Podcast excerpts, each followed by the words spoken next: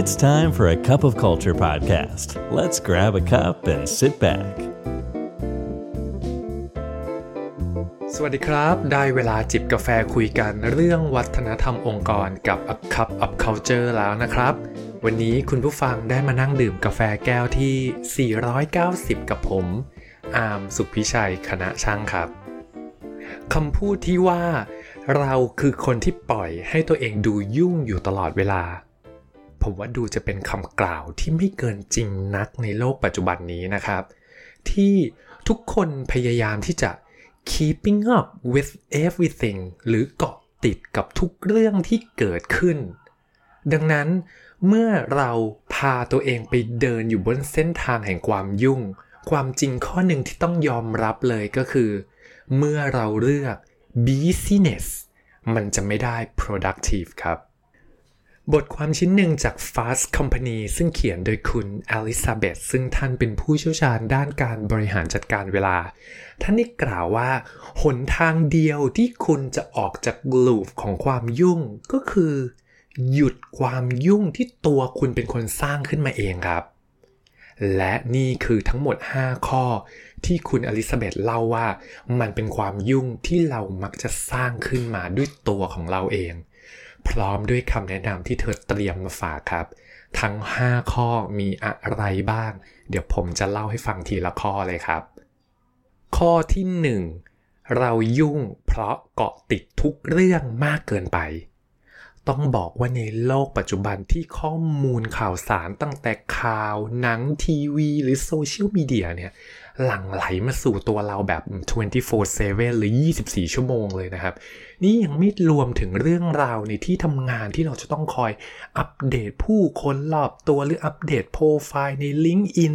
หรือพยายามจะเพิ่ม network ผู้ติดต่อของเรา รวมทั้ง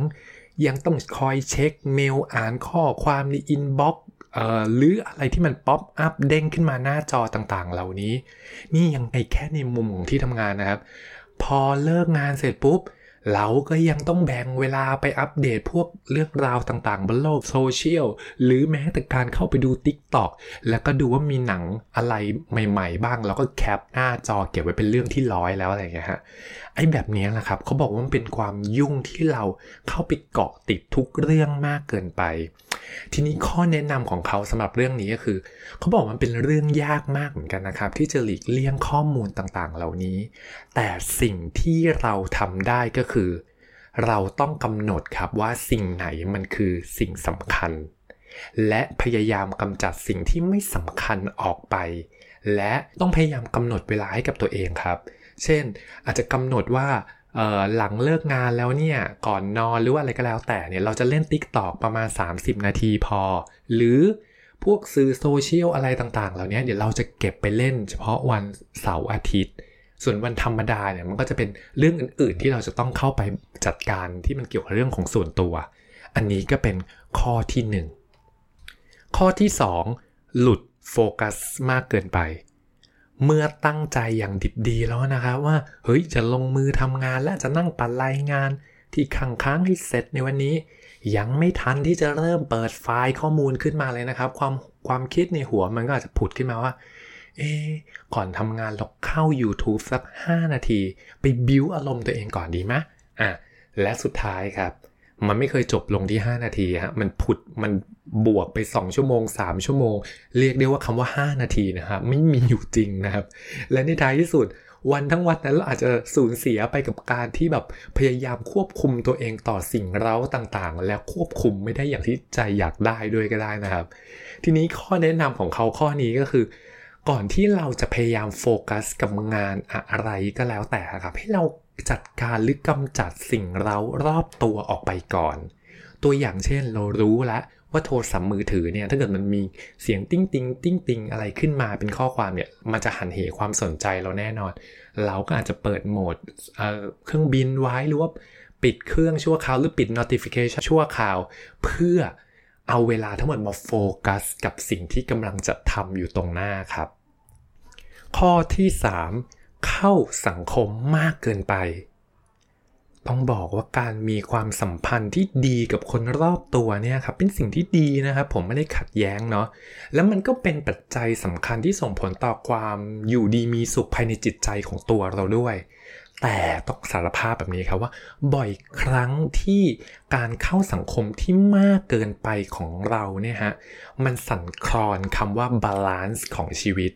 ซึ่งมันก็อาจจะไม่ค่อยดีนัก ยกตัวอย่างเช่น เราอาจจะใช้เวลายุ่งอยู่กับเพื่อน อยู่กับ การประชุมหรือกิจกรรมรอบตัวต่างๆเนี่ยจนไม่มีเวลาที่จะมาสนใจตัวเอง ไม่เคยจัดระเบียบสิ่งของต่างๆ ภายในบ้านหรือกลับมาดูแลตัวเองเท่าที่ควรจะเป็นนัก ข้อแนะนำของเขาก็คือ เขาบอกว่ามันควรที่จะต้องจำกัดเวลาที่ใช้ไปกับการเข้าสังคมกับผู้อื่นครับ หรือเราอาจต้องบุ๊กิ้งเวลาให้กับตัวเองบ้าง อย่างน้อยเนี่ย ใน 1 สัปดาห์นะครับ เราบุ๊กไว้แล้วหนึ่งเย็นว่าอะเย็นนี้มันจะเป็นเป็นเวลาของฉันและในการที่ฉันจะทำสิ่งต่างๆ หรืออาจจะใช้วิธีว่าใน 1 สัปดาห์เนี่ยวันเสาร์อาทิตย์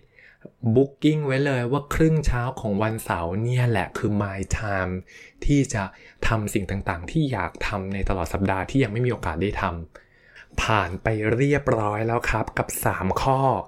มาข้อที่ 4 กันเลยครับ ข้อที่ 4 ก็คือเที่ยวมากเกินไปโหปฏิเสธไม่ได้นะครับ ว่าการท่องเที่ยวเนี่ยมันช่วยเพิ่มระดับความสุขให้กับตัวเราได้ ไม่ว่าจะเป็นการท่องเที่ยวด้วยจุดประสงค์ใด อย่างเช่น เพื่อผ่อนคลาย เพื่อเยี่ยมเยียนญาติเยี่ยมเยี่ยมเพื่อน ญาติคนสนิทอะไรก็แล้วแต่ แต่ในขณะเดียวกันก็ต้องยอมรับอะครับว่าการท่องเที่ยวที่มากเกินไปเนี่ยก็อาจจะทำให้งานบางอย่างไม่เสร็จ หรือไม่ทันตามที่เรากำหนดไว้ได้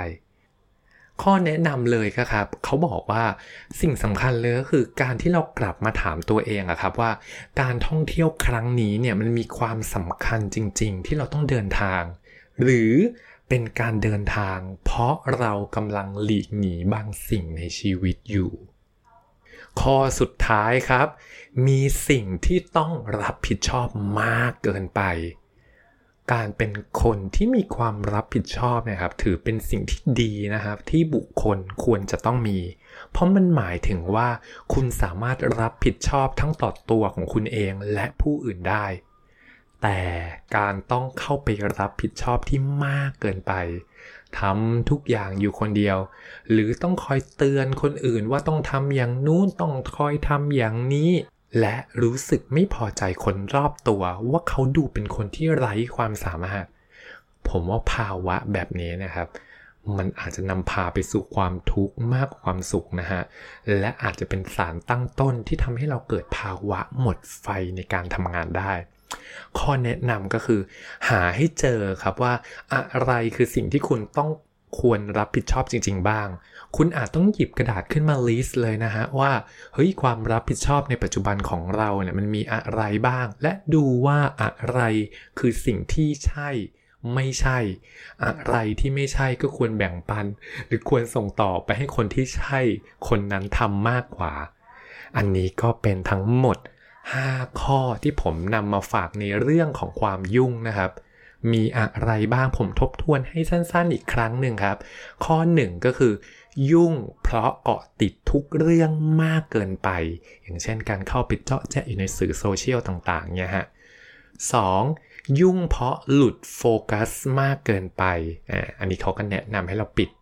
พวกการแจ้งเตือนที่จะทำให้เกิดสิ่งเร้าต่างๆเนาะข้อที่ 3 เข้าสังคมมากเกินไป ไม่ได้ห้ามไม่เข้าสังคมนะครับ แต่ควร balance ให้เกิดขึ้น และข้อที่ 4 เที่ยวมากเกินไปครับ แล้วก็ข้อสุดท้ายข้อที่ 5 มีสิ่งที่ต้องรับผิดชอบมากเกินไป บทสรุปของวันนี้นะครับ หากเราพบว่าตัวเราเองนะครับ ติดอยู่ในข้อต่างๆ เหล่านี้ มันอาจจะถึงเวลาแล้วนะครับ ที่เราต้องกลับมาเคลียร์ความยุ่งของตัวเอง เพื่อที่จะทำให้ตัวเอง productive ให้เท่ากับสิ่งที่เราอยากจะให้มัน productive ครับ ก็สำหรับวันนี้นะครับ คุยกันไปคุยกันมากาแฟหมดแก้วแล้วครับ อย่าลืมนะครับว่า ไม่ว่าเราจะตั้งใจหรือไม่ตั้งใจก็ตาม วัฒนธรรมองค์กรจะเกิดขึ้นอยู่ดีครับทำไมเราไม่มาสร้างวัฒนธรรมในแบบที่เราอยากเห็นกันล่ะครับสำหรับวันนี้ สวัสดีครับ And that's today's Cup of Culture. See you again next time.